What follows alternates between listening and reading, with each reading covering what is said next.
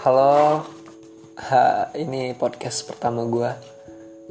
Kalau emang jelek gak apa-apa ya kita ngetes aja sih. Uh, selamat malam semua.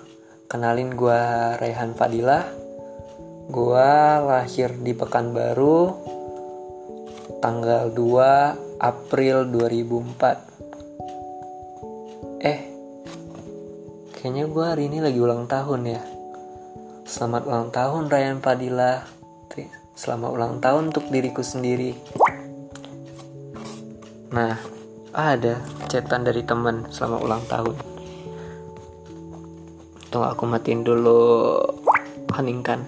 Oke, maaf ya guys. Uh, kita lanjut. Hari ini gue ulang tahun.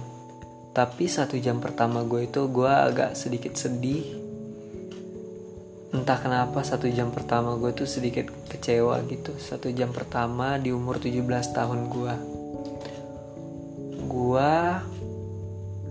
ulang tahun pada hari ini dan pada jam 00.00 ternyata orang yang gue tunggu-tunggu sahabat gue sendiri belum nyebutin kata selamat ulang tahun Ehan.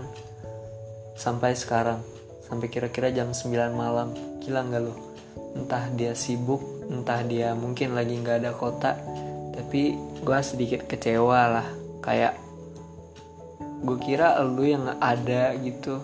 Ya, lu yang bakal telepon gue terus dengan ekspresi bahagia lu. Lu nyebutin kata-kata lu ucapin gue Han sama ulang tahun nih Han dengan kata-kata ceria dan periangnya ternyata orangnya belum nyebutin kata-kata itu sampai sekarang. Ya udahlah. Uh, iya gue juga hari ini gue ulang tahun ke-17 tapi yang ternyata tidak banyak yang nyebutin ucapan itu ke gue sedikit setelah gue ingetin kayak gue bikin status gitu kayak apa story baru banyak yang baru banyak yang nyapa gue baru banyak yang ngucapin selamat ulang tahun ke gue ya udahlah ya.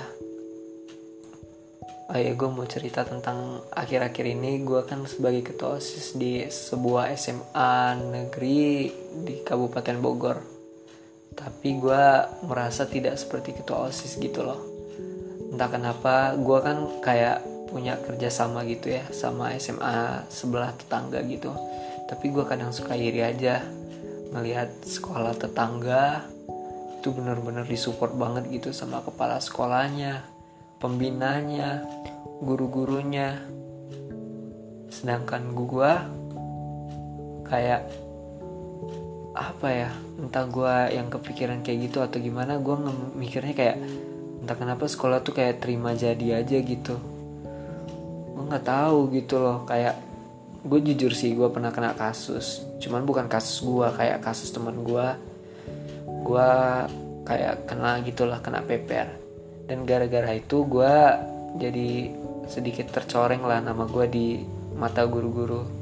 Gue berasa jadi kayak ketua osis yang nggak diterima gitu loh sama masyarakat. Kayak anjir gue kayak apa ya presiden yang jadi tapi oposisi dari mereka gitu loh. Kayak ah aturannya bukan gue yang menang aturannya dia yang menang.